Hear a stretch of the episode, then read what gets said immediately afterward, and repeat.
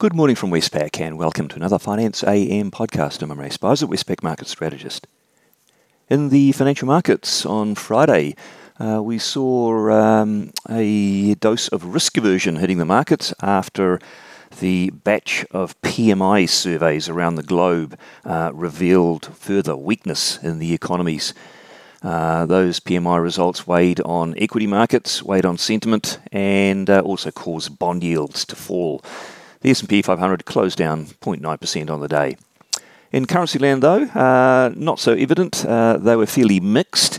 Uh, the safe havens did perform the best, so the Japanese yen was the outperformer, then the Swiss franc, and then the U S dollar. The U S dollar index overall closed down zero point two percent on the day, uh, with those outperformances by the uh, Swiss and the yen.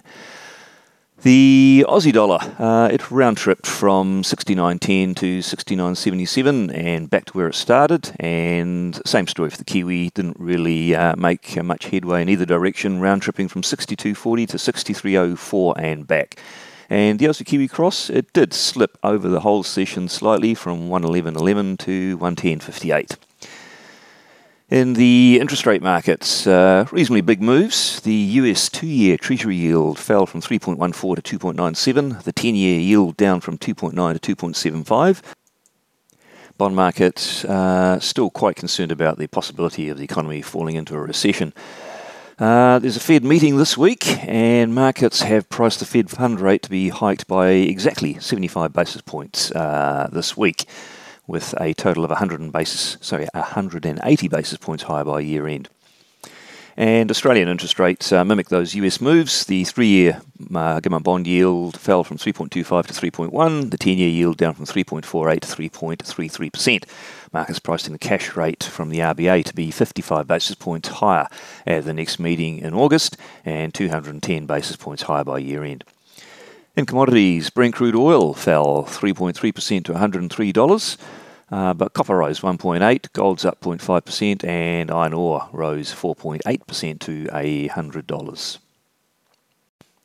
On the day, uh, what's out that could be market moving on the global economic calendar? Uh, not a great deal, pretty much second and third tier data and surveys. Uh, but it is a big week, so Thursday uh, morning, um, Australia and New Zealand time, we will have the um, outcome of the Federal Reserve's F O M C decision. And then following that, there's a very big data dump out of um, the U S, uh, with European data also quite heavy as well. So we're going to get a lot of readings on um, some important economies, as well as a big uh, central bank decision. Uh, well, that's it from me today. Thank you for listening. We're back again same time tomorrow morning.